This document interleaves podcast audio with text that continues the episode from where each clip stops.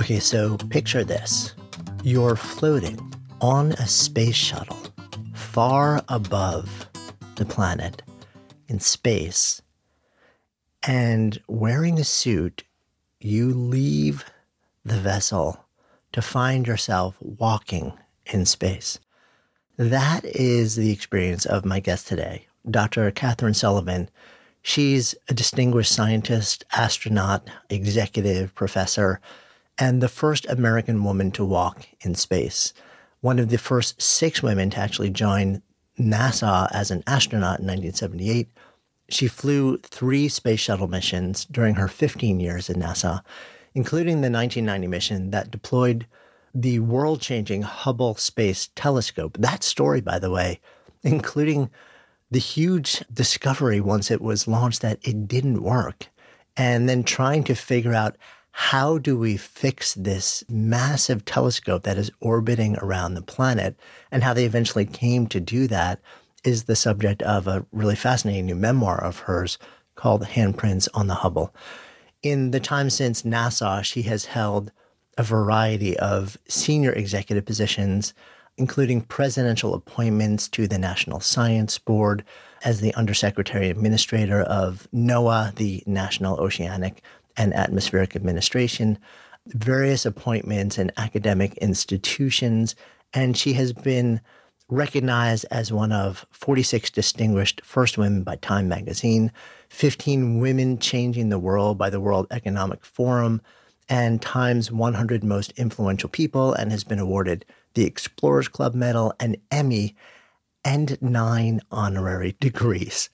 We talk about this entire journey, including the early years, her deep fascination and curiosity with all things science and how, how the world worked around her, the experience that led her incredibly and very unexpectedly to becoming an astronaut, and how her choices and her life has unfolded in the time since then. So excited to share this conversation with you. I'm Jonathan Fields, and this is Good Life Project.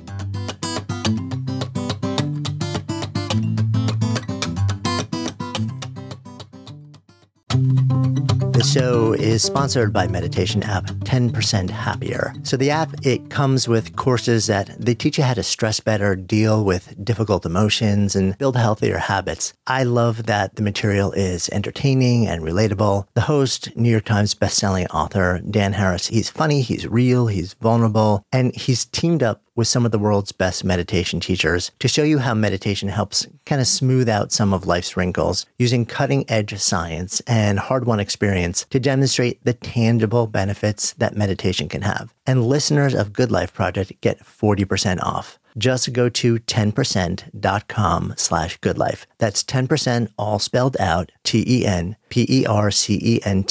dot com slash goodlife. And if you aren't ready to meditate just yet, but are curious how smart, ambitious people use meditation and benefit from it, well, then check out the 10% Happier podcast. Either way, you can find it all at 10%.com slash goodlife. You were born across the Hudson, but grew up in LA, from what I know, right? Yeah, we moved out there when I was six. Aerospace was moving westward, and my father went with it. Ah, well, so tell me about your dad. What? Born and raised in uh, in New York, the Greater Manhattan area, pretty Uh. well Astoria, I think. As was my mother, and their families, the kids and their families overlapped in different social circles. That's how they met. Nah. Uh, he went to I don't know what high school he went to, one of the like Brooklyn tech schools. Yeah. Very techie guy from the start, and as everybody his age did, enlisted uh, in the Army Air Corps. Uh, started training for B-17s to go over to Europe Oh, wow. and was just about to be sent over when the war, the campaigns there ended. So they retrained him for B 29s and was just about to go to the Pacific when that all wrapped up. So he came back and did a master's at NYU, just complete airplane geek. Uh, I think his first job was with Curtiss-Wright as a young design engineer.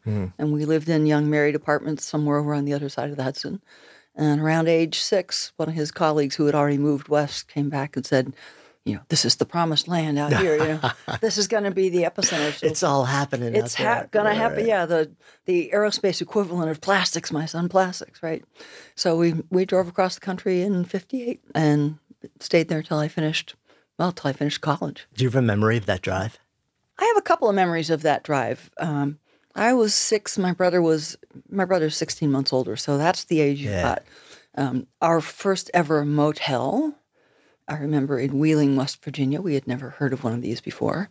The endlessly straight roads of Kansas, and and this is all pre-freeways, so we were largely driving on, you know, two-lane highways that went through cornfields and then became main streets and then went back out into the cornfields.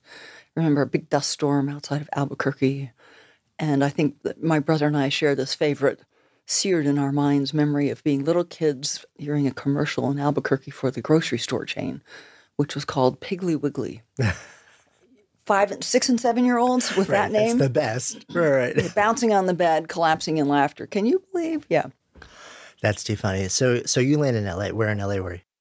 Uh, we ended up in the San Fernando Valley, Ah, uh, okay. the west end of it, a place called Woodland Hills. And and back then, our house was essentially right at the edge of civilization. If we saved up three or four bucks, we could walk about a hundred yards from our home and rent horses and go riding.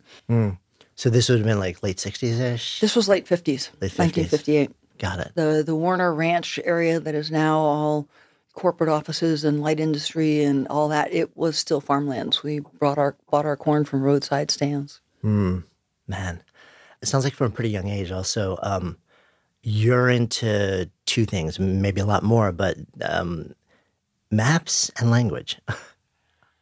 Maps came well before, maps and a sense of exploring the area around me came much before the language parts. Uh, I remember begging to walk with my mother when she walked my brother through the little woods behind our apartment for his first day at school because I'd seen them and I was curious what was out there. I was always off exploring with my brother and his friends rather than sitting home playing with blocks or dolls. So get out and you know find, observe what's there, what's it like. Uh, that was a long-standing interest. I think the AAA TripTik that we navigated our way across the country with was probably the first entry point, my gateway drug to maps, probably. so I remember being mesmerized that there was this long, skinny strip about three inches wide. But on one side, it just showed you that path you were going to be, in. on the other side was all sorts of information about what was just off to the left or just off to the right, a thing you might want to see here, or diner you might want to stop at there, motel you might want to stay at there. And it was there were just so many layers of stories. I remember listening to my father and mother talk about all the logistics of our trip as she flipped back and forth on those pages. And hmm. that was fascinating. It's a lot of foreshadowing there. probably, probably more than actually happened, but I, Right. I vividly remember that TripTik.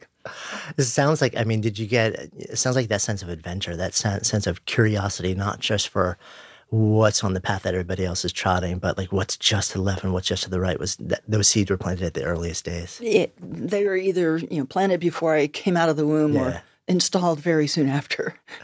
Um, did that come at all from your mom as well? You know, it's hard to trace where it came from. It's Yeah. a it's a different variation than is obvious in either of my parents in some respects. They were both much more sort of homebodied, and I was always, you know, what's over there? What's over there? Can I get up to the top of that hill? What would be like to climb that tree? What would what would things look like if I got a little higher? Right. So growing up, so you're a, a girl in the 50s and then 60s with this sort of like fierce interest in adventure. And, you know, this was a time in, in America, especially where we had sort of like society had certain assumed roles, like boys behave this way, girls behave this way. How, how, how does that intersect with like sort of like your wiring? Um, I, I think it intersects by my good fortune having extraordinary parents who kind of never, I can't remember a moment where they ever signaled that sort of thing to either me or my brother. I think my brother could have been interested in ballet and wanted a tutu, and it would have been, well, that's just fine. Let's help you explore your interest in dance and movement. And I was, you know, I had some interest in typical girl things, but much more in a much more adventurous and sort of unusual way but that was just that was the nature of my curiosity and they were just completely invested in feeding and supporting our curiosity and importantly uh, you know signaling and sort of inoculating us with the notion that no one gets to edit what you're interested in. You're interested in it. You're allowed to be interested in anything you're interested in and we're committed to helping you explore that interest. No one gets to tell you- you're not interested in that. They can tell you they think it's odd but they don't get to tell you you're not or you're not allowed to Yeah, I mean, what an amazing gift, sort of like looking back, to have that, to have that as sort of like the family ethos from the earliest days. Absolutely. I mean, it really was like the best vaccine in the world, especially for a young girl who was going to end up making her way into odd places like geology and, and aerospace. Yeah. Where where do languages touch down? Languages touched down starting in about fifth grade. I think I'd I'd really always been fascinated by them because they, uh, you know, I just even in little things like some of our the Three Mouseketeers comic books, you know, you'd, you'd see people the mice were talking other languages, and well, how does it, how does another language work? If, if someone actually says the word "we" to you, and you're a Frenchman, do you hear "we" or do you hear "yes"? I mean, how, how does that how does that difference between the sound you heard and what you understand it to mean how does that actually work because we only grow up as little kids knowing it in one language mm. uh, and a friend of a favorite aunt in when i was about 10 years old. Uh, turns out was a russian born very elegant russian born woman who was teaching at the same school as my aunt but she was the french teacher at that school. And over a family dinner she put me through a few pronunciation paces uh, basics of french pronunciation and pronounced to the table that I was actually quite good at it, which is sort of like the first blessing from outside the family I had had for a talent that I was sort of sensing in myself but hadn't really glommed onto yet. And then I just made a really simple theory of action. Cool, learn a lot of languages and somehow parlay that into the getting to explore and travel mm. that I had been dreaming about. We were a, a comfortable Southern California family, but you're not a family that was rocketing off on spring breaks to exotic locations in Europe or uh, about to send me to boarding school or Switzerland and something like that. So I kind of figured out I've got to solve the puzzle of how do I get to do these adventures. Yeah, and, and language is not so much a gateway, but it's something that sort of like gives you access to different cultures, maybe lets you feel more comfortable stepping out into that unknown. Right, and being able to read some of their literature, some of their works in their language, and yeah. get a sense of them you know, before you really go to meet them. I, I, think the other thing that influenced me about that same age, I, I was a very precocious reader, and I read James Michener's Caravans somewhere around that time, and I've I've read it a couple times since, and I realize I probably got about. 4.3% of the total content when, when I read it at age 10 or 11. But again, you know, this adventurous life of a young Foreign Service officer in these exotic places and the mixture of language and culture and figuring it out and navigating through all of that was just wow what lucky people get to have that kind of life yeah you end up eventually um, you head up to santa cruz uc santa cruz um, was your intention originally when you went there to, to study language or was it something else oh i was going to uc santa cruz because i had a great russian language program ah. and i was pretty basically solidly fluent in french and almost there in german by the time you graduated high school by the time i graduated oh, wow. high school and uh, Russian was the strategic language of the time, you know, the geopolitics of the right, time. Right, right. So I figured, you know, if you want a high value skill, uh, I had no idea if that meant State Department or translating or quite what, but that was really a, a high leverage central language of, of great importance in politics and business and a lot of things. So, and it was fascinating. It was in a different script, and it was it's inscrutable to an American eye. That by this point, the Germanic and, and Romance languages they they look like ours, and I was familiar enough with them to think, let's try something a little more challenging. Cyrillic is definitely more challenging. So, so you end up thinking, okay, so this is where I'm going to go, and, and also it sounds like the seed was planted. Okay, so and even after this, I'll end up somehow in some sort of foreign service or some, yeah. something like that. Uh, but all that was very dim. Yeah, I mean, I, I, I had no specific in mind. I certainly didn't have anything resembling a plan. Just it was almost like looking at a distant mountain range and saying, one of those peaks. I, will figure out a way to get to one of those peaks, and mm. then you know, step by step, trail by trail, river by river, just keep finding your way forward for each pathway that takes you further into that. Of course, in those same years, from about that moment over the dinner table to finishing high school, basically all of the space race happens. The early days of the space race, all the way up to the Apollo 11 landing. Were you paying attention to that? I was mesmerized by yeah. it. Same thing. These are look what these people are figuring out. No one's ever done any of this before. They're figuring out how to do it. They're kind of step by step and a bit of trial by trial and error. But the amazing experiences, the the views they had, and again, that I wonder what that would be like to see the Earth from that vantage point myself. I wonder what would it. I know what their pictures look like. What would it feel like to be the person seeing that scene, not just a girl on the ground looking at the picture? What would it feel like to be the person walking on the moon, not a human being on Earth watching it happen? That's that alone was pretty amazing. But what would it be like to be the explorer who's there? the master of all that equipment. One of the people that you you created the plan. You you're part of making it all happen. You're not you're not handed something to perform as a test. It's like uh, I sometimes liken it to a symphony or to a, playwright. You're, I'm on the stage as an actor performing the play I wrote. So you, you, the whole experience is part of you. What would that be like? Yeah. When it, at that earliest time, I mean, when you have this awareness and this curiosity, and you're asking this question, what would it be like? I, I know down the road this becomes a reality, but at that moment in time, was there a sense of even, well, maybe this could be me legitimately? Was there was there that level of possibility, or that wasn't even sort of like in your realm of possibility then? I don't think I thought at all about possible at that point. Yeah. I it really generated me. I remember just sort of a deep yearning. Mm. I would love for my life to have this kind of discovery and adventure in it. I'm gonna, you know, and I think it just became almost an unspoken commitment, a, a driving force. It's out there somewhere. We'll find a way, but it was not a particular. Maybe it's maybe it's astronaut or maybe it's train. I didn't put specific labels on it at that point. Yeah, but the draw you know, the fire in the belly was. Uh, it was there. It was, yeah, it was not blazing fire. It was like the embers that will right, not right, go right. out. yeah. So you start out studying, exploring Russian, um, but you have this, the, the, undercurrent, you have the embers of sort of like this other thing, just kind of like there on the side, but always there. What shifts you when you're at Santa Cruz into earth science and oceanography and that whole thing because that is a profoundly different or at least it seems like a profoundly different path in studying russian language. Yeah the forcing function that moved my path over to the sciences was an unblinking demand from the university that as a declared language major the first thing you're going to do in your freshman year is take three science courses Uh, I was informed of this by my freshman advisor, who was a French lit professor. His wall was covered with Rousseau texts you laid out, so he could walk back and forth and annotate them. And he was this jovial, friendly guy, and he had he had coached any number of French students through this before me, and he he was having none of it as I argued and said, "Yeah, that's a dumb idea," and I laid out this, and I know what I want. Yeah, that's fine. You're taking three courses. And by the way, he had pre-scouted several science courses that everyone had found interesting and really informative, and they were very well taught and not too hard for French majors. so I suggest you go for these three.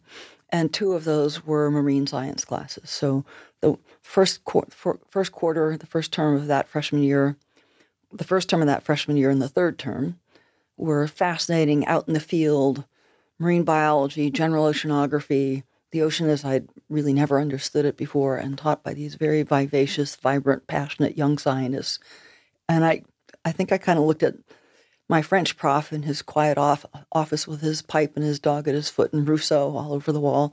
And these two young guys were always out at the shoreline or up in the mountains and doing miniature adventurous things, but like every weekend. And I said, I'm going with them. That I, that's amazing. I mean, what's interesting too for so for those who don't know, Santa Cruz is right on the coast in sort of like northernish California, and it's also kind of right next door to Monterey. It's on the north edge of Monterey Bay, in fact. Right, which is also this legendary place for the study of the oceans. Right. And, you know, Cannery Row and Steinbeck and, you know, all of that great literature. It, it was not so legendary then. The mm. aquarium and the research institute were not even glimmers probably yet uh. in the Packard family mind. Uh, but still, it's a long-standing ocean heritage from the fishing fleets. Um, you know, some of the first fishermen observations of El Nino were those Central Coast fishermen right after the Peruvians realizing something weird happens yeah. every few years. And all the fish that are supposed to be here aren't, and all these fish that never are here suddenly are.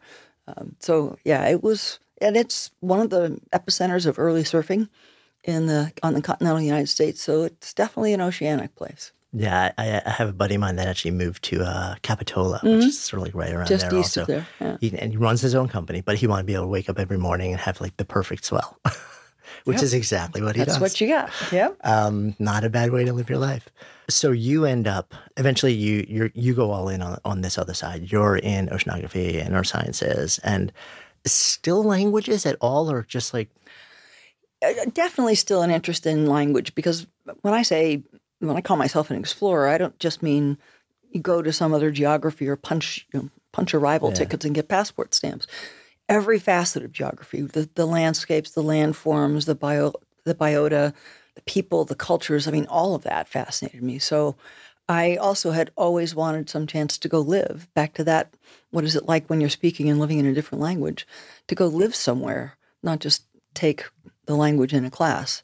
And so my sights had been set from about eighth grade on doing a junior year abroad program. And that did not change just because I switched to the sciences.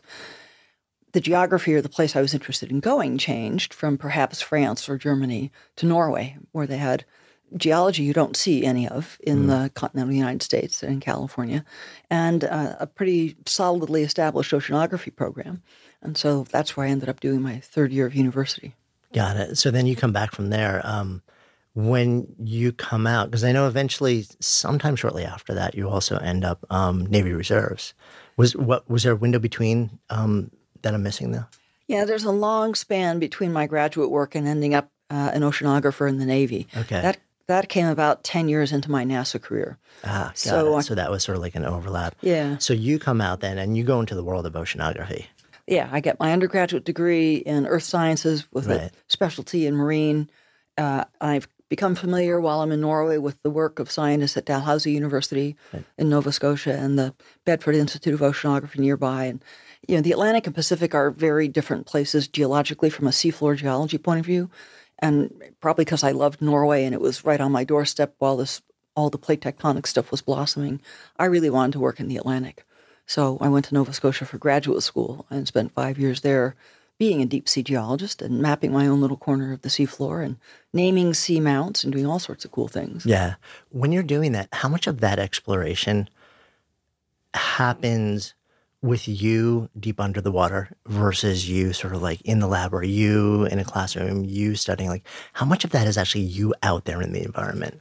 So a lot of it was me in the environment in that case, but it was a re- kind of a remote sensing project. So always on a surface ship. Okay. And using instruments that you could tow through got the water it, or it. put on the bottom of the ocean to collect the kind of data that would let you psych out the how did the geology of this piece of the seafloor evolve.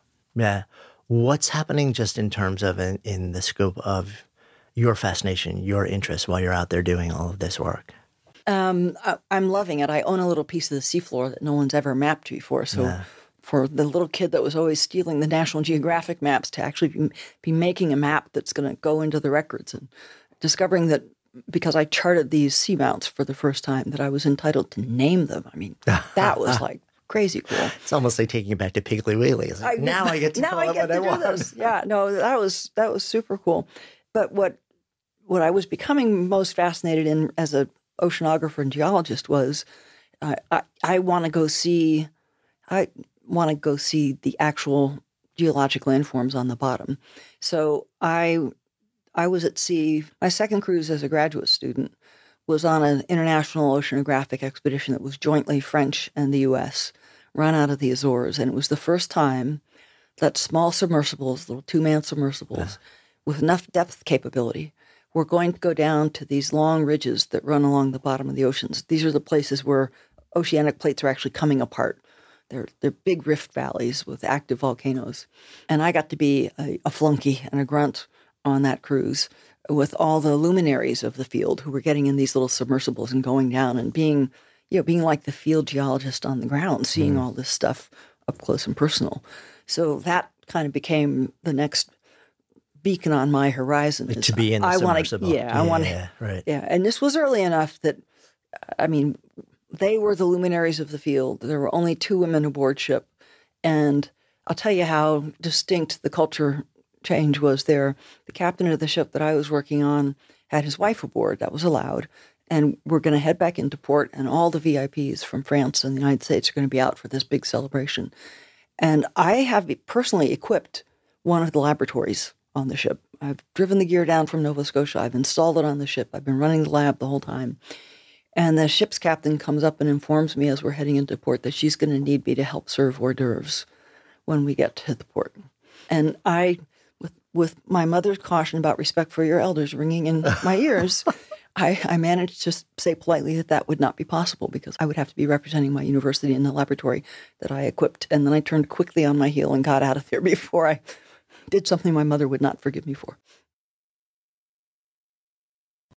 Good Life Project is supported by HubSpot. Complex enterprise software, it shouldn't get in the way of launching your next campaign. That is why HubSpot built the new Marketing Hub Enterprise. So say goodbye to countless hours of software management. Their platform offers the power and flexibility that scaling companies need to succeed with the ease of use that you expect. So you match every customer interaction to revenue, use AI to test and optimize, and create more personalized experiences. Plus, you can integrate HubSpot with hundreds of other tools and apps. So stop managing your outdated and overly complex software and start creating remarkable customer experiences. Learn more about the new features in Marketing Hub Enterprise at hubspot.com slash Wondery. That's hubspot.com slash Wondery.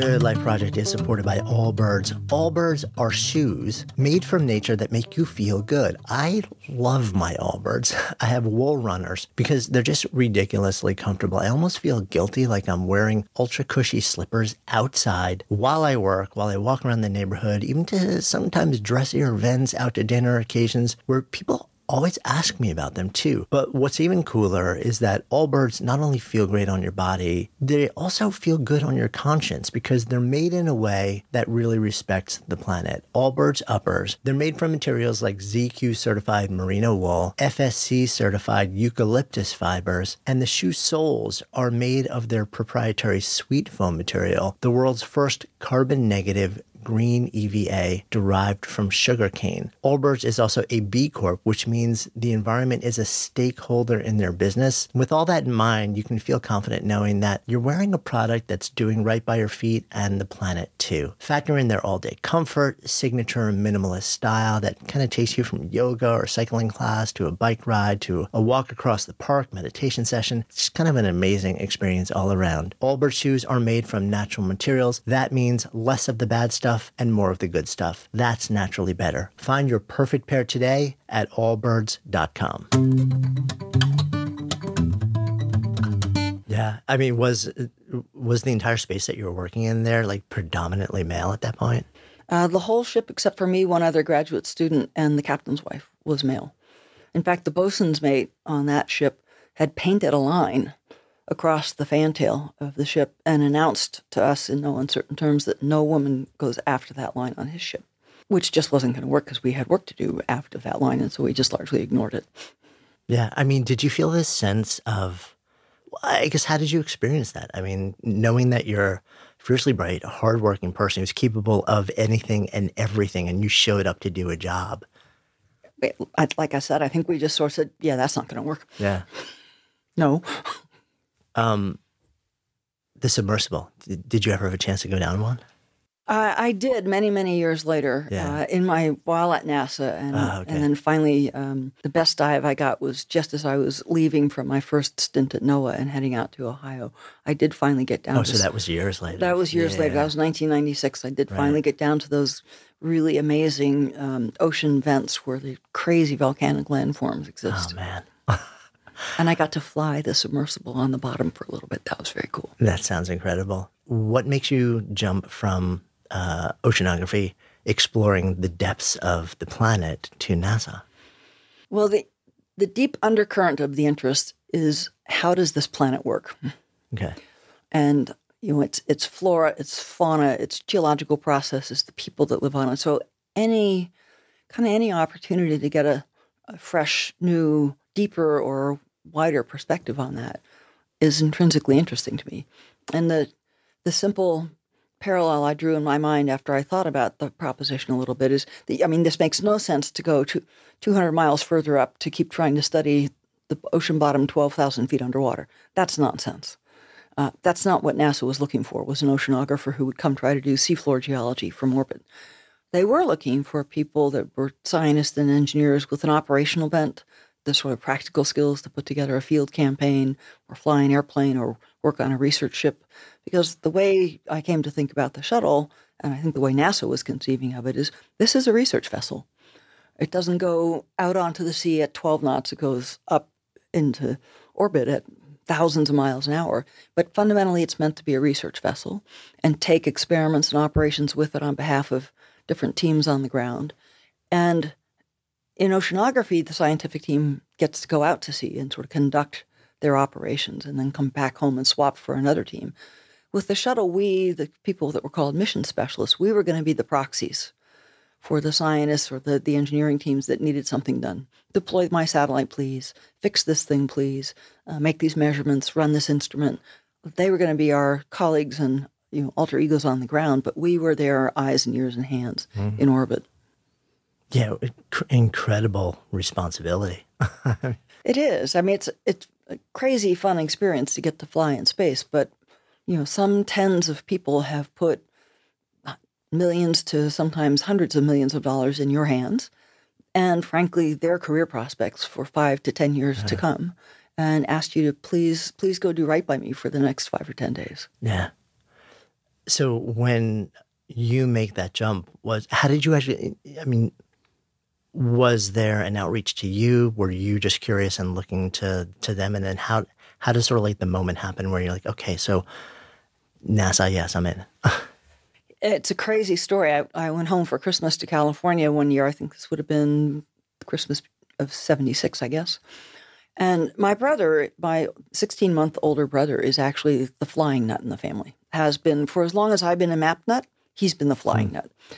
Uh, and he's a corporate jet pilot at this point with an engineering degree. So he's been following the whole NASA selection. He's already filled out a form to be considered as a pilot and to be considered as a mission specialist. And he starts lobbying me that I should also apply.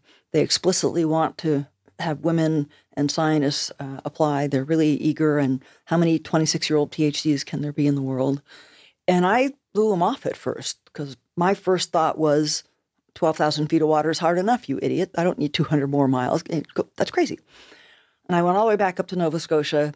Uh, and then a couple weeks later, saw one of NASA's ads in some scientific journal. And that's when the other shoe dropped, and I made the comparison, the analogy to a research ship. Well, that was a different prospect. I love doing the expeditionary part, whether it was helping my dad plan a fishing trip and drive the bass boat, or flying little airplanes, or my own little field trips as a, an exploring young kid. I loved that, you know, plan it and do it and deal with what comes up along the way, and I'm good at it. So I thought, boy, and if if by some odd chance you succeed, because they're going to have a gazillion people apply, and they don't need a gazillion, they need a few. By some odd chance, if you succeed, to actually get to see the Earth with my own eyes from that vantage point, how can you not try? You got to at least try. Yeah, it's like that question you had as a kid. yeah, you got to at least try. The right. odds are against you. The probability is you're carrying on with your life as an oceanographer, which is pretty cool. I was still working on that, get into the submersible pathway. But you got to at least throw your hat in the ring. The worst that happens is they say no.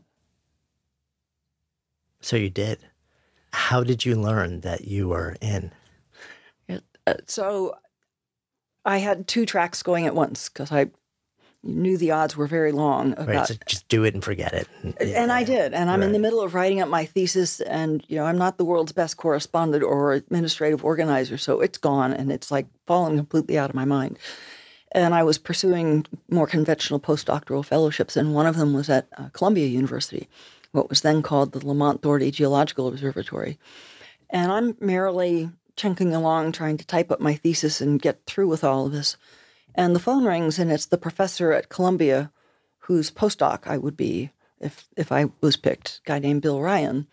And he's sort of knocking on my head saying, Are you are you planning on answering the letter in which I offered you this postdoc, which was lost somewhere in my office, I'm sure.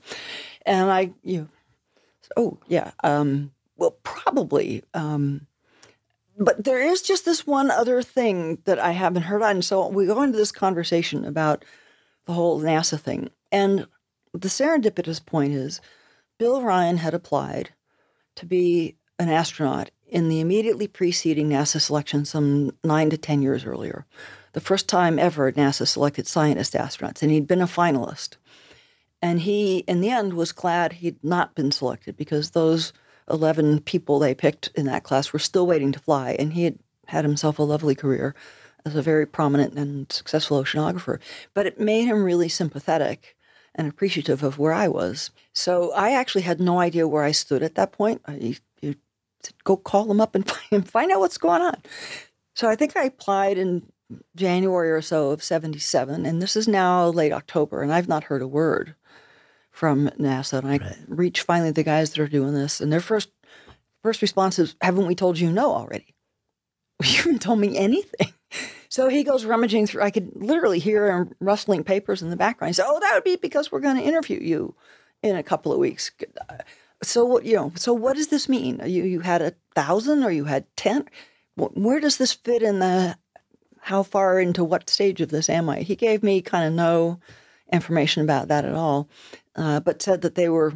This was the final group of interviews, and then decision, blah blah blah, and it would be announced by year's end. So I let Bill Ryan know that, and he held my postdoc open. It was, and it was really great. It's the classic line. He said two things that stuck with me, and I had fun writing about them in the book. He said, "So you understand the odds are that you are coming to be my postdoc.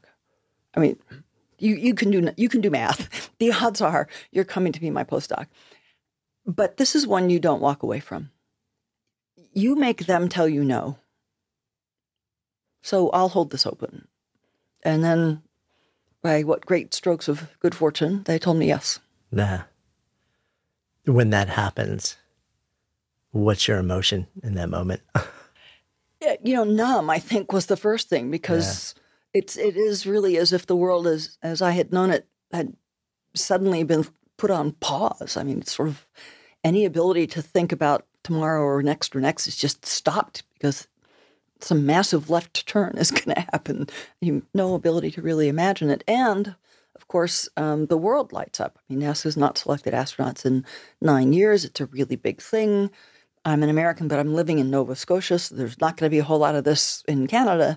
Uh, and so the you know the switchboards light up, the press lights up, the university. It's just I'd never been, never been in that kind of a whirlwind before, and it just happened in a flash. Mm-hmm.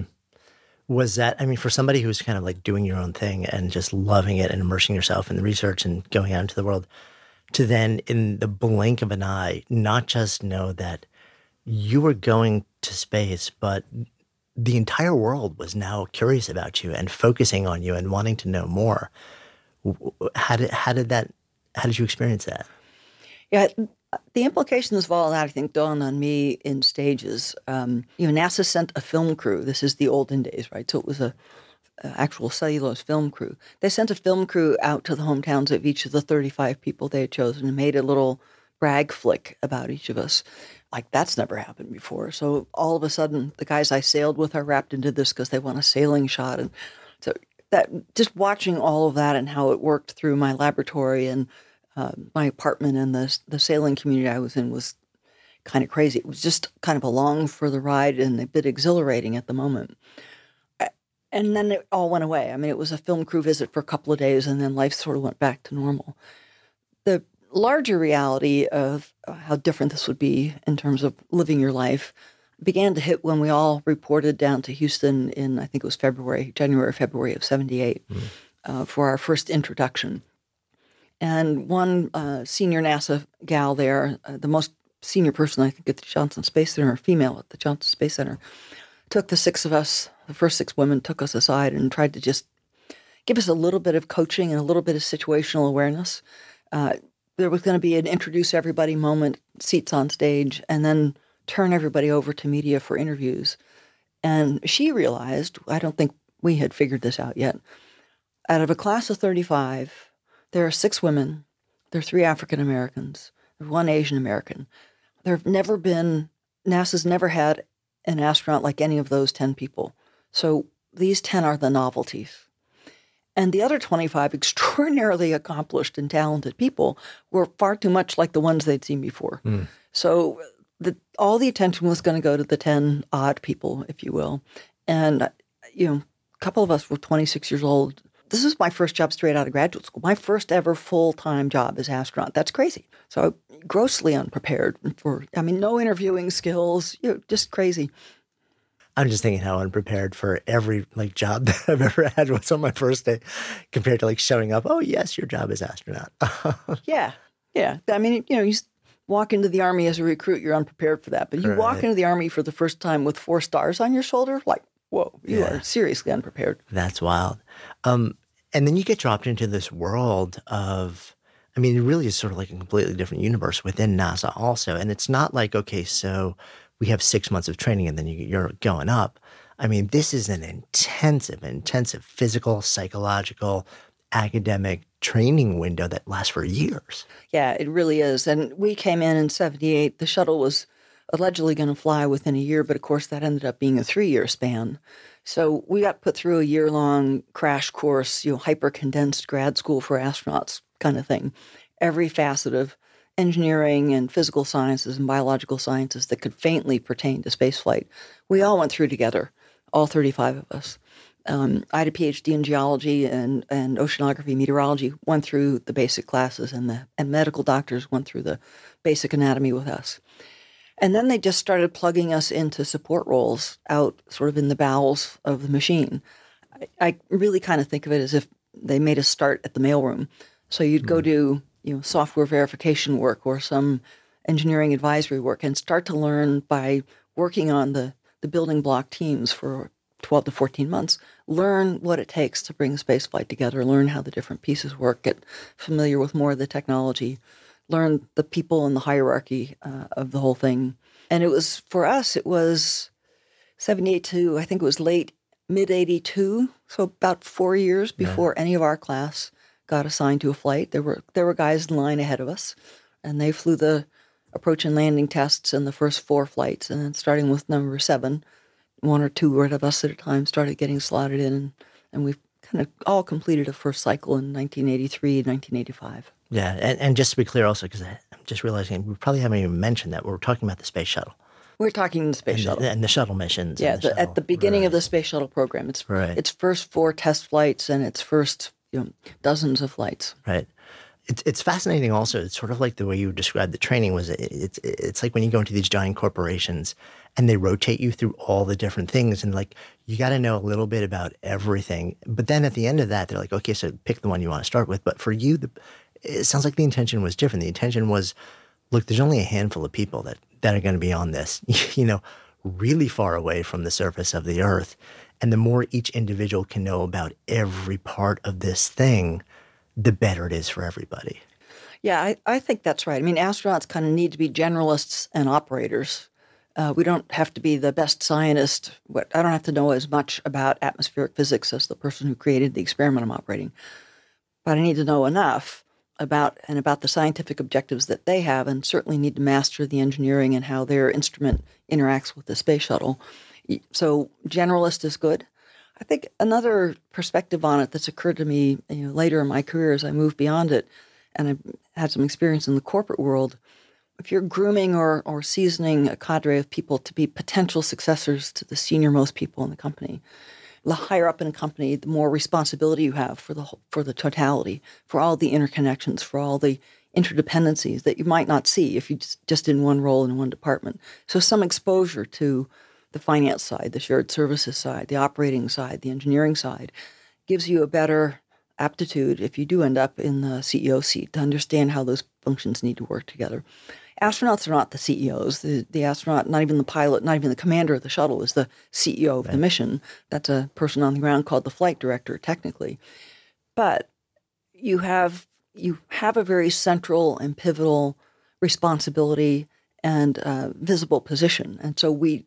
I think the role of astronaut is in part to be a, an integrator and a connector, uh, and to, you will be better at that if you've had some insight and experience into the building blocks that come together to make a flight happen than if you just focused on your stick and rudder skills. Yeah, it makes You, perfect sense. You're the systems that you play a key role as systems integrator and systems operator. So get a sense of the whole system. Right. So you're in there for about four years, training in all these different areas, um, and then you learn. Okay, so I'm actually going up. What's that like when you actually learn? Okay, so this has been real in terms of like I'm here, I'm in the program, I'm training, I'm doing all this work, I'm learning all these things, but now it's about to get real on a whole different level. Yeah, so I think when you're selected as an astronaut, you become a real astronaut to everyone who's not in the astronaut corps. And I certainly, I certainly felt, and I think a lot of our classmates, based on you know conversation over beers on different evenings, uh, you know, we moved the bar a little bit. You know, we would, yeah, it becomes really real if I've flown and I've done a successful mission, and you know, then I can really wear the title astronaut, feeling like I, I completely fill out the jacket. Right now, I've got the flight suit and I've got the nice pin, but haven't actually done it yet. So to get tapped, put into a sequence, that starts a whole nother training flow. It just you know, you're back at the start of a learning flow that will get in more and more intense and more and more detailed and specific to the particulars that will happen on your mission. Not the generic, how does the electrical system on a space shuttle work, but the particulars of on your flight, this circuit will be connected to that experiment with that circuit breaker and the, that level of detail. Because you're the operator and you're the troubleshooter and you're the repair person. You know, you're you're everything. You're the wrench turner if yeah. need be. You're the window cleaner if need be. There's the five or seven of you aboard are all of those things. So you start marching up that uh, roadway as well. If you've been around aircraft operations or flight operations of any sort, you know how fluid schedules tend to be, and schedules and launch schedules were the launch manifest was very, very fluid in the early shuttle days. So there's another sort of I'm assigned and we have a date, but I think I'll believe the date when the solid rockets ignite. And, you know, right up until then, something could shift. There could be a big technical problem that grounds the whole fleet for a while. There could be a problem with our payload that slips it to the right for a while. So you you're eager and you're racing, you know, moving at a very fast pace through this intensive syllabus of things that needs to get done, and eager for the months and days, months and weeks and then days before flight to shrink, mm. but kind of always a little bit bated breath. You right, right. believe it when you see it, yeah, kind of thing. That day finally comes. I guess late '84. October '84. October '84. You're in the Challenger. What's it like when you're you're suited up and you're walking like you're taking that walk with your crew to the launch pad. Yeah, that is a, a pretty unforgettable moment. And uh, it's one I could remember as, as I walked down the hallway. I could remember, had flashes of remembering watching John Glenn and Alan Shepard and Neil Armstrong and Buzz Aldrin, Mike Collins. I, they walked this hallway. They, they walked this hallway. They suited up in this room. They went down this elevator. They walked out of this same doorway. They got onto a very similar vehicle and drove out to the launch pad. And I watched that as a 10 to 16 year old girl. And, you know, a decade later, I'm a colleague. And six years after that, I'm doing it. And it was, I don't know, sort of a house of mirrors moment where yesterday and today and tomorrow are kind of swirling around in your brain with these little mini flashbacks.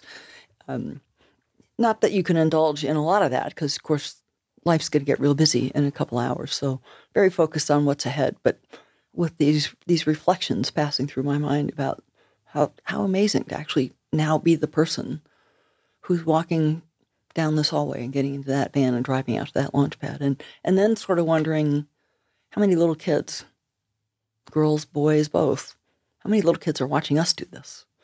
And maybe getting that same fire in their belly that same passion rising in them to be a part of something so amazing someday. Mm when you and you you board do you, do you call it the ship? Do you call it shuttle? The shuttle. So you board the shuttle. Everything's checked. It's go time. Um, can you can you even put words to the experience of liftoff? Sure but they fall but they fall really short of the actuality. It's a it's a crazy hybrid. It's uh, it's partly earthquake. Uh, it's we, we used to tease it was like sitting in a dumpster with your friends beating on the dumpster with a sledgehammer. It's loud. The first stage of a space shuttle was loud, percussive, because you're you're right, right now you're riding firecrackers and they they burn very turbulently, so that gives you the earthquake kind of thing. You know, somebody's pushing on the back of your chair.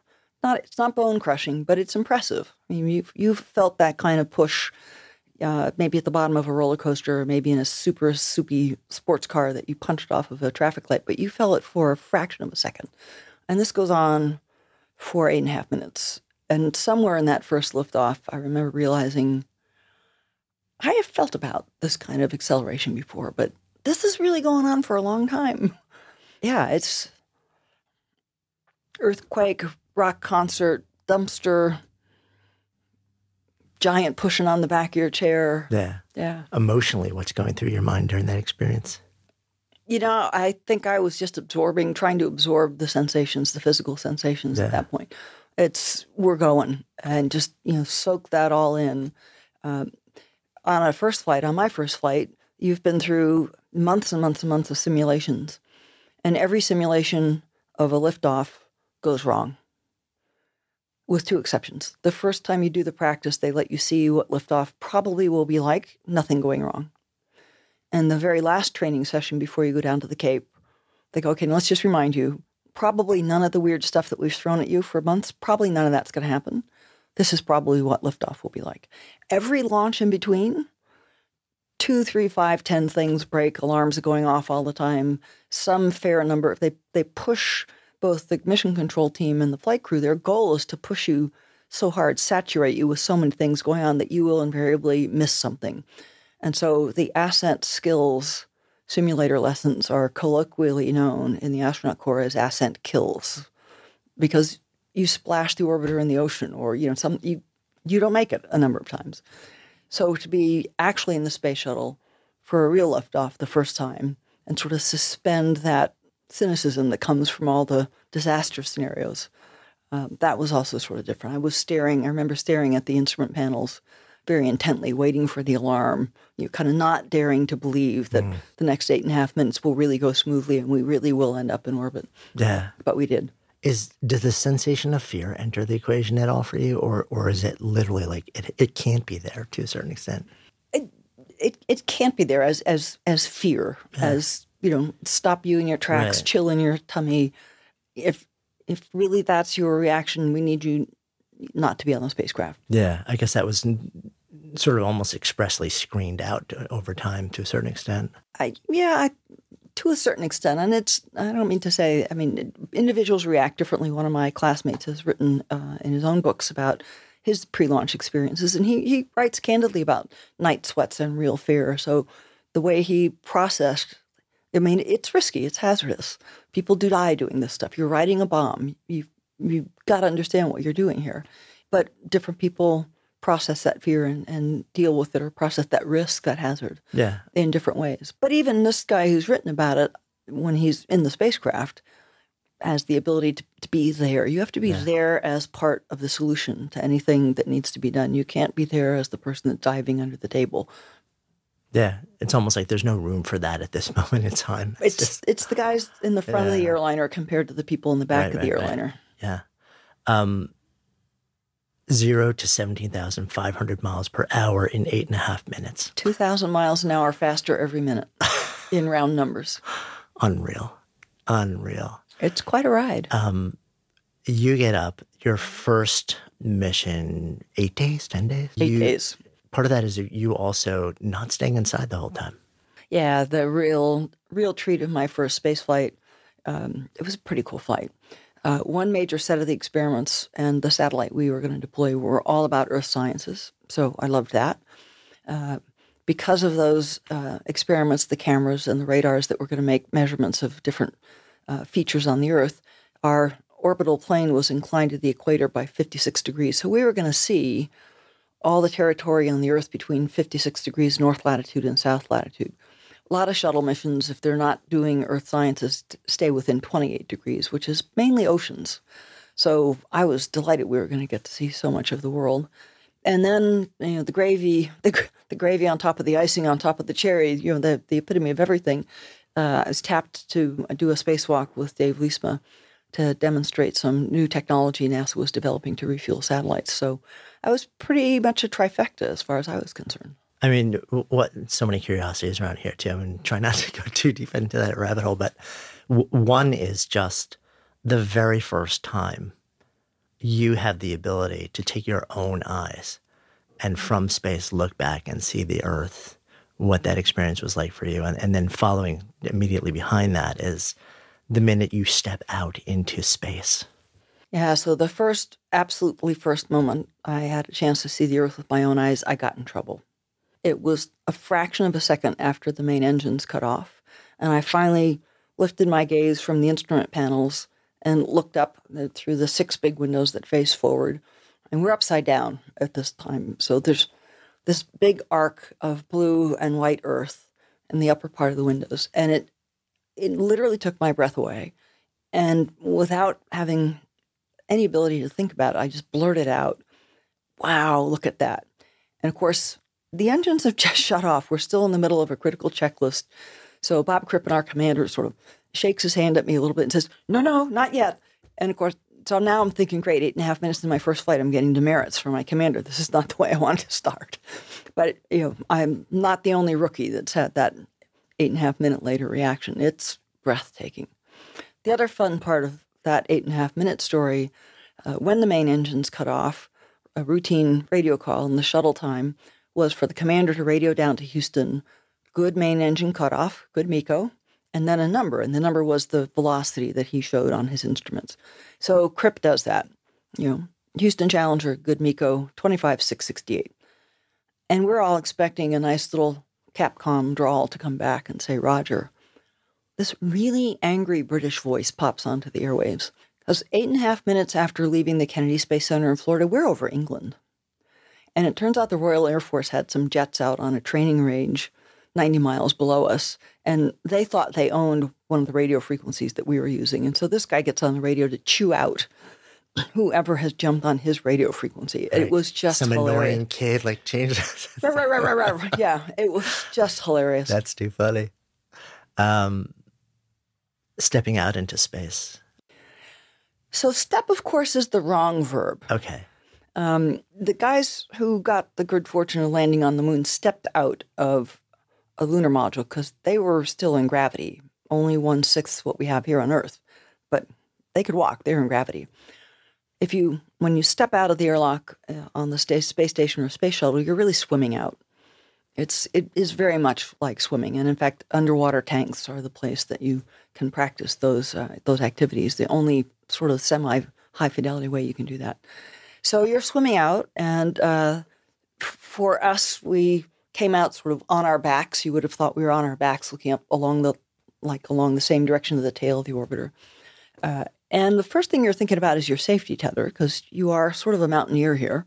So there's you know attach one before you loosen the other one. When you finally get you know tethered in and start to move around a little bit to pick up your tools and things like that, that's when you have a moment to kind of pivot away you have to pivot your whole body away from the shuttle to see the environment around you.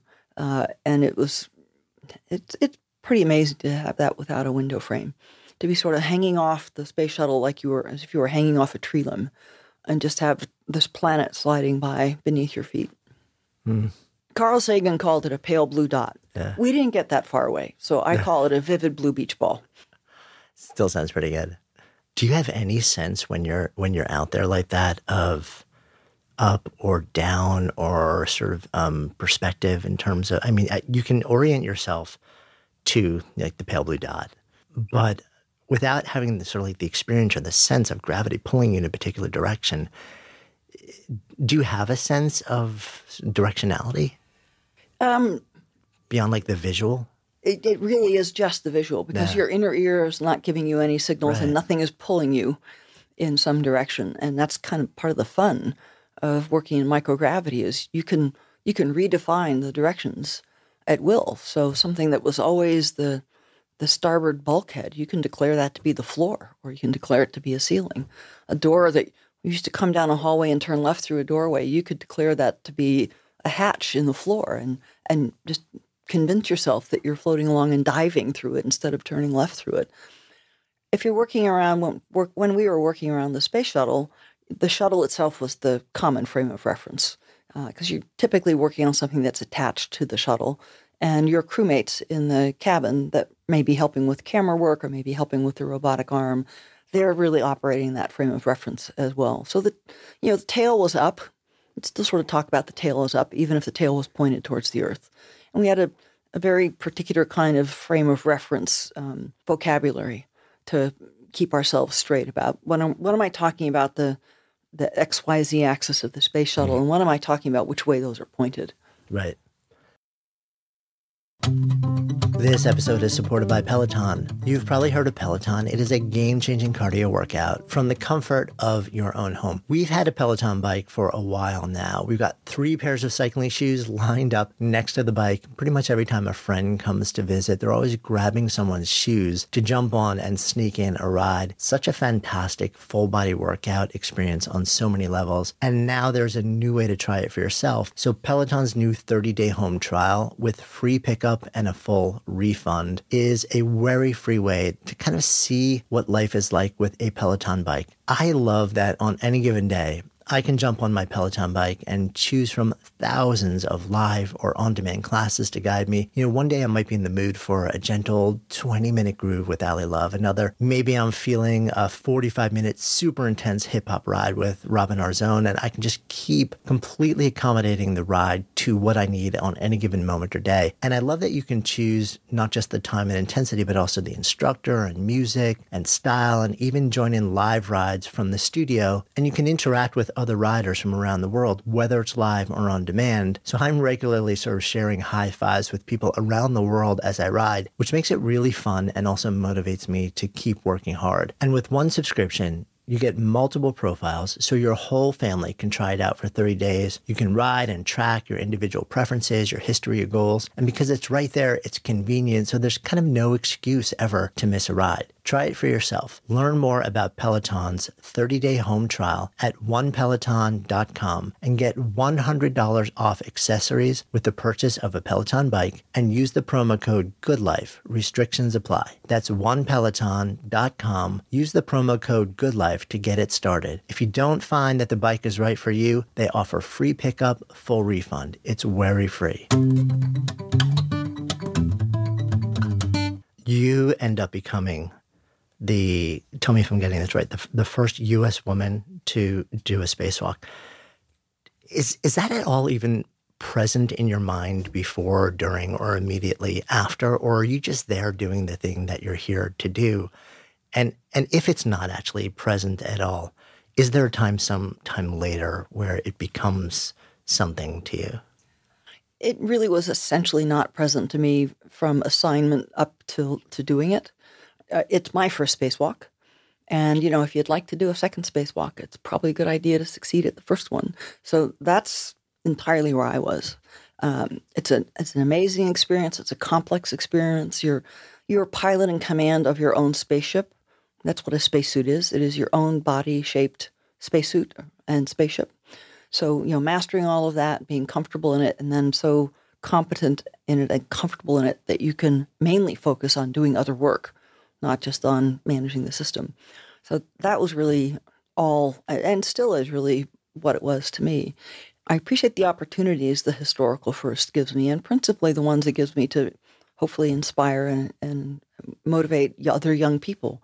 I never was someone who felt a big ego need to have fanfare, or I, I didn't be, apply to become an astronaut to get press and headlines or to become famous. I, I did it for the adventure, the discovery, for the the opportunity to be part, I happen to believe this space program has been a huge net benefit uh, to our country and to uh, to humanity, and to get to be a part of the team that's doing those amazing things and opening the space frontier and bringing the power of the orbital perspective back to Earth.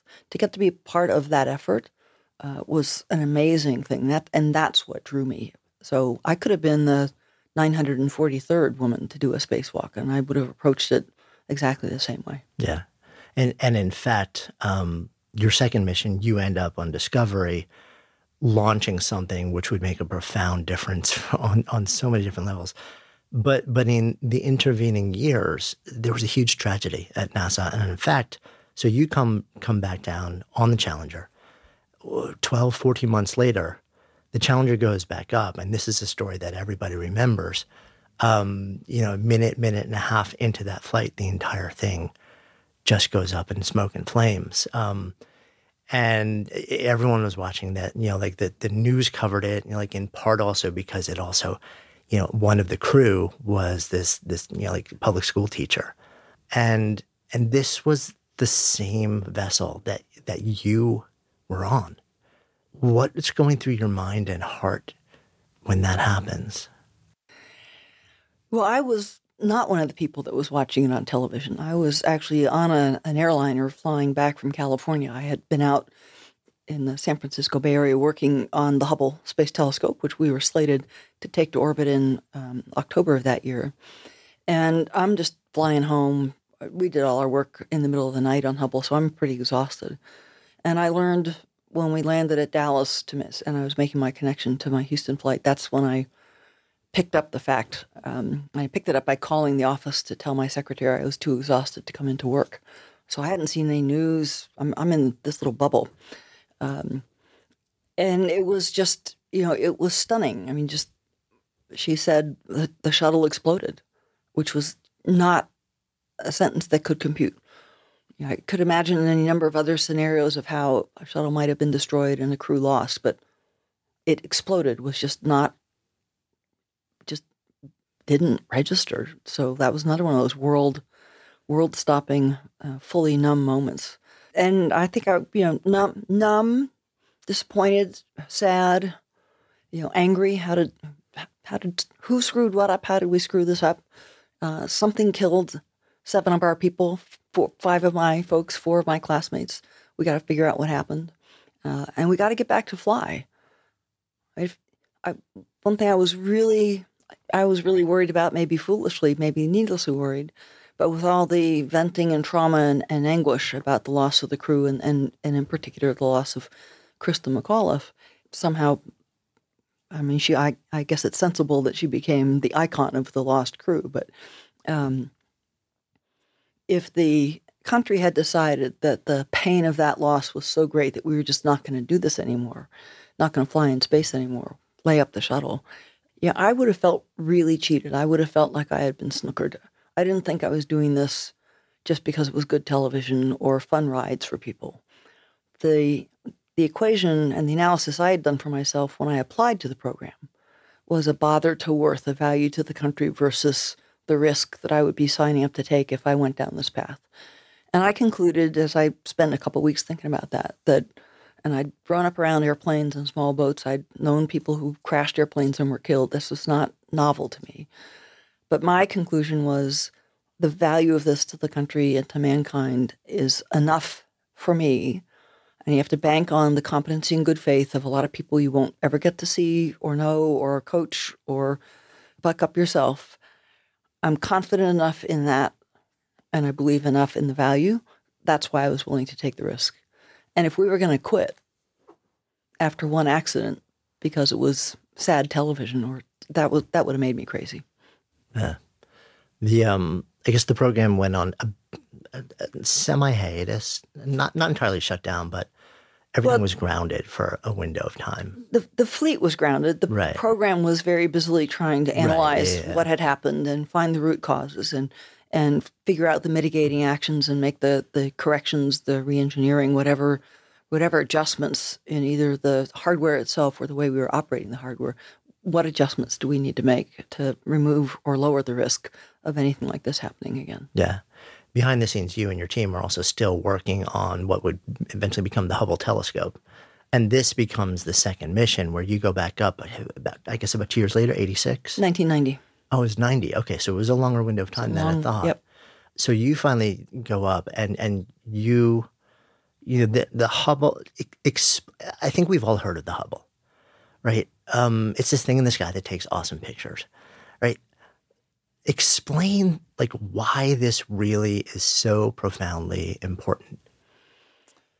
Well, they it's important to astronomy is a bit of a stretch to ask a geologist to to explain very well. Um, Just in terms of like a general context, in terms of like us and and what it means to be here and how much value it provides. I mean, Hubble is an amazing instrument in a number of ways, and the idea of putting a telescope above the atmosphere arose. I mean, a, a decade before Sputnik, even it's a way early idea, where the engineering was barely able to figure out how to do that. Uh, and before too long, by by the 60s, the idea is not just to put a telescope up above the atmosphere, but to have astronauts tending it, maintaining it. This this idea comes out at a time there hardly aren't any astronauts yet. It's like 1963. Uh, so by the time we come along, there it's a real telescope. It's about the size of a school bus. It exists. It's been built. It has an architecture that's friendly to maintenance. You can easy to get at the pieces you might need to change. But there's not yet been the detailed work done to be sure that you have the tools and the other equipment that will actually let you do that maintenance. And that was sort of a center part of what Bruce McCandless and I were assigned to do from uh, 1985 when we were tapped for the flight until whenever it went into orbit, which ended up being 1990 instead of 1986. But we could foresee even then that you know, that the size of the mirror, the capability of the instruments, even the first generation instruments, uh, it had such promise to revolutionize astronomy in so many ways. Uh, and Lyman Spitzer, who first wrote the, the sort of motivating proposal in 1946, I mean, his description of what this telescope might do was extraordinarily prescient and how revolutionary it could be. So and I, we were all thrilled at that prospect of being able to deliver an instrument like this that might so transform how we understand our universe, how it works, how stars form, what are galaxies, what else is out there, our place in all of this.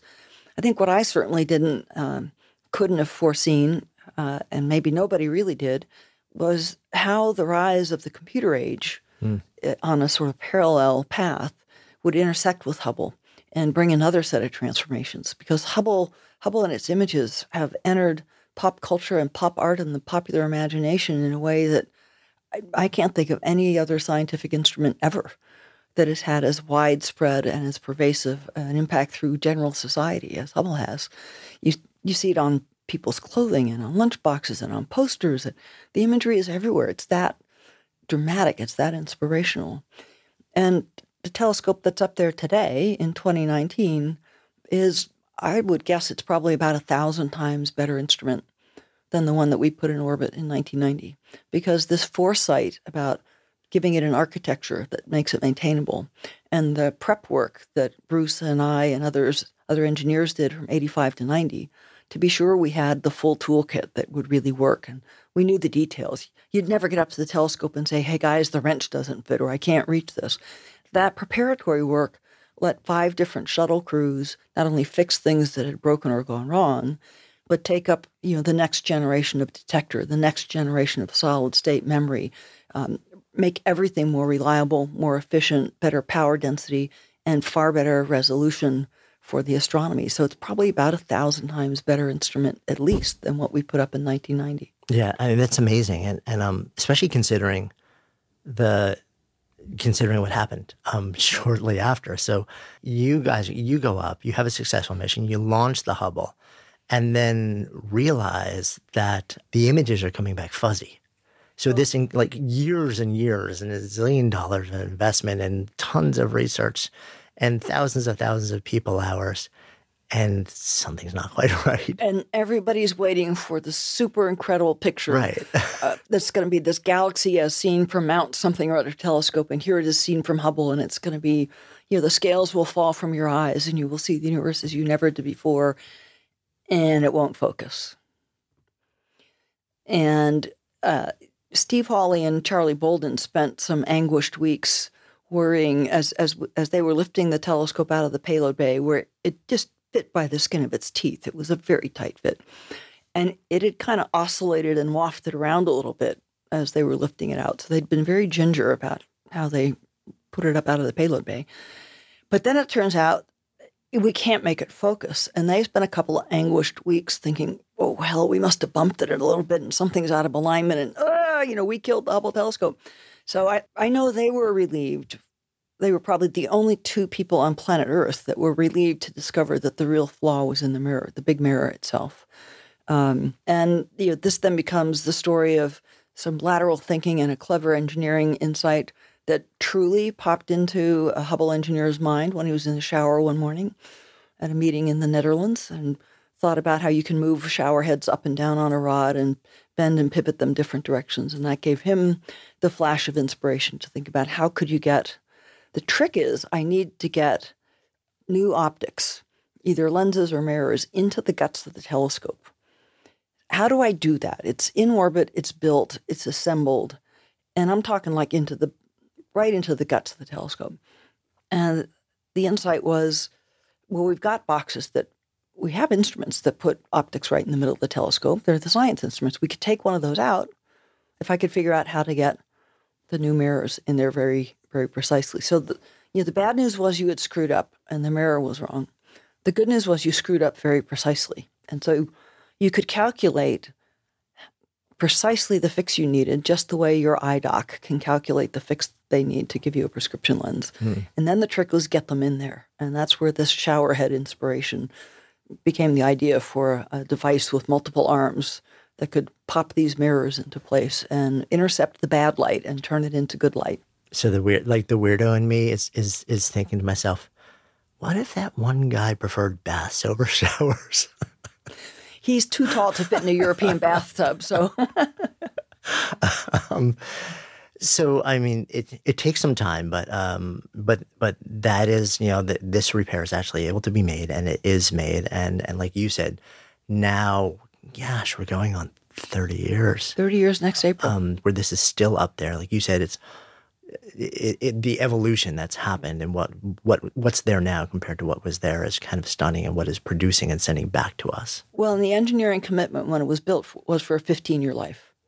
So it's already doubled it. So it's doubled its yeah. life, and that's down largely to the maintenance. You can repair repair and replace batteries and solar arrays and you know, tape recorders. So you've been able to keep it running, and you've been able to upgrade the onboard technology every time you replace something.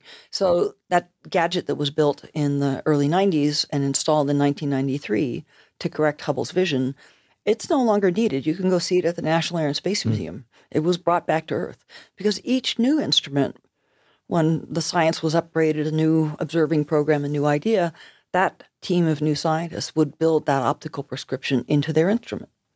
And so it's all new optics and new detectors and just an amazing machine. Mm-hmm. You end up doing one more mission and then finally come down. After that, like you have, you've now left the planet three times. You have experienced things that the smallest, smallest, smallest percentage or percentage of human beings have and will ever experience. And you, as an adventurer who also clearly has this bigger sort of sense of civic um, duty. Comes a time where you decide, okay, like this season is ended. what leads to that decision? There were a couple things that led to that decision. One was I was having a lot of interesting opportunities in uh, my Navy work and in some uh, collateral assignments that NASA had given me uh, to step up and, and have a leadership role in different projects and activities. Um, the astronaut office is a pretty flat organizational place, so there's not a lot of, there's really not a lot of capability to develop mm. you know, leadership talents. Uh, and you know, starting in the program at age 26 as a wet, totally wet behind the ears baby, um, I'm just kind of reaching that early mid career point where I'm starting to think about my own leadership capability and what to do with it, how how to work on developing it. And secondly, I had noticed, I think, in the years between the Hubble flight and my third flight, my third flight was again uh, very much oriented towards understanding the Earth, Earth sciences, atmospheric physics in particular. And I had noticed that I was beginning to get more and more interested in following what was happening in the geological and the earth sciences literature. Something was sort of pulling me back to Earth. And a final piece of that, I think, was our third flight came not long after the first Persian Gulf War. So as we looked down over the area around Kuwait and the Persian Gulf, you could still see this big black smudge where the, the ashes had fallen out from the thousands of oil wells that were torched. Uh, a good friend of mine was the chief scientist at NOAA at the time, and I was hearing from her as when we talked about the kinds of issues along the coastal zone that they were worried about with the fallout and the consequences of battle. And there I was looking down from orbit, the vantage point that all of them kind of wished they could have to see the whole area in context. And something in me now wanted to be active in a role that helped bring the space vantage point back down to earth and make it matter, make it make it of value to issues and to decisions that we all face here on earth as as heads of household or heads of company or heads of state every different level how we interact with our environment what kinds of decisions we make and really be very richly informed by the space perspective and, and keeping the pulse of the planet. That's kind of what NOAA does. The simple distinction I would draw between NOAA and NASA, besides NOAA doesn't have astronauts, is NOAA's business really is to connect knowledge of the Earth and understanding of the Earth, measurements, monitoring, connect that with real people facing real issues, making real decisions, and be that sort of broker and packager of, of information that will help them. Uh, and then, as, as it turned out, uh, not not long before my first flight, this friend who was the chief scientist needed to step down from her post for personal reasons, and called up and told me she wanted to suggest me as her replacement. Um, I said yes and explored that possibility with a one visit to the NOAA administrator, and then put it out of my head and went off to complete my third and final flight. Uh, but he called the day we landed. In fact, he called like moments after I had changed out of my flight suit and said that I was indeed the person he wanted to pass along to the White House as the prospective nominee. And it felt right. It made sense. Yeah. Was there a moment or a, or a window of time where you had any sense of grief following like the decision to say, okay, so this chapter is closed? Like I, unless something changes in some dramatic way, like my time and space is now behind me. You know, I don't think there ever was anything resembling grief. I mean, yeah. I'd had three great flights, you know, great crews, remarkable experiences. Uh, I characterized it as uh, the perfect blend to me is if you're glad to be going but sad to be leaving. Mm. That's probably about right. Um, good people, great times. Never have probably never have a headline font as big as my astronaut fonts. Um, but it, it was done. It was it was good. It was enough. Yeah, and and you take that experience and all of the not just knowledge, but um, profound shift in perspective, I guess, to now NOAA. Um, for those who don't understand, what is NOAA actually? So the acronym is National Oceanic and Atmospheric Administration, right. and it's a an agency uh, that sits within the Department of Commerce because its purpose is information that helps the economy thrive. And it, it came about in 1970. Richard Nixon signed it into law to bring together under one roof the scientific agencies that focus on understanding the oceans and the atmosphere, how they function and how they interact with and how they touch and impact society.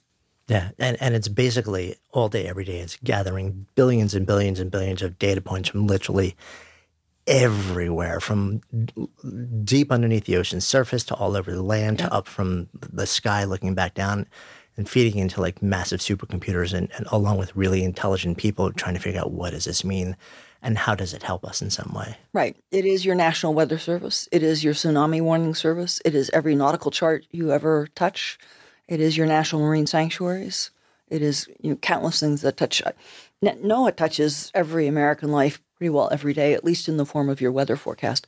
Whether you get it from some app on your phone or your television broadcaster, it's NOAA data and NOAA models and NOAA experts that originate the information that's coming to you. Yeah.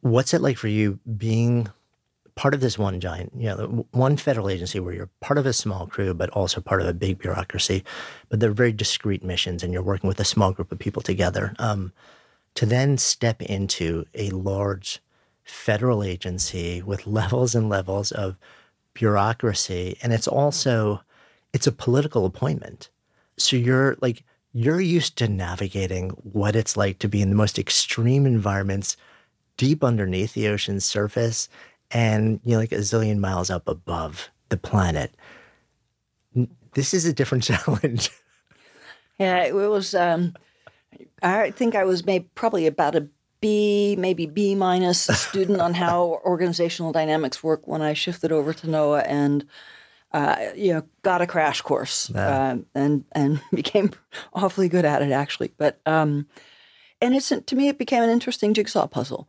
Uh, the there's still such clarity of purpose and sense of service and mission within NOAA, and, and NOAA is significantly smaller in, in terms of total number of people.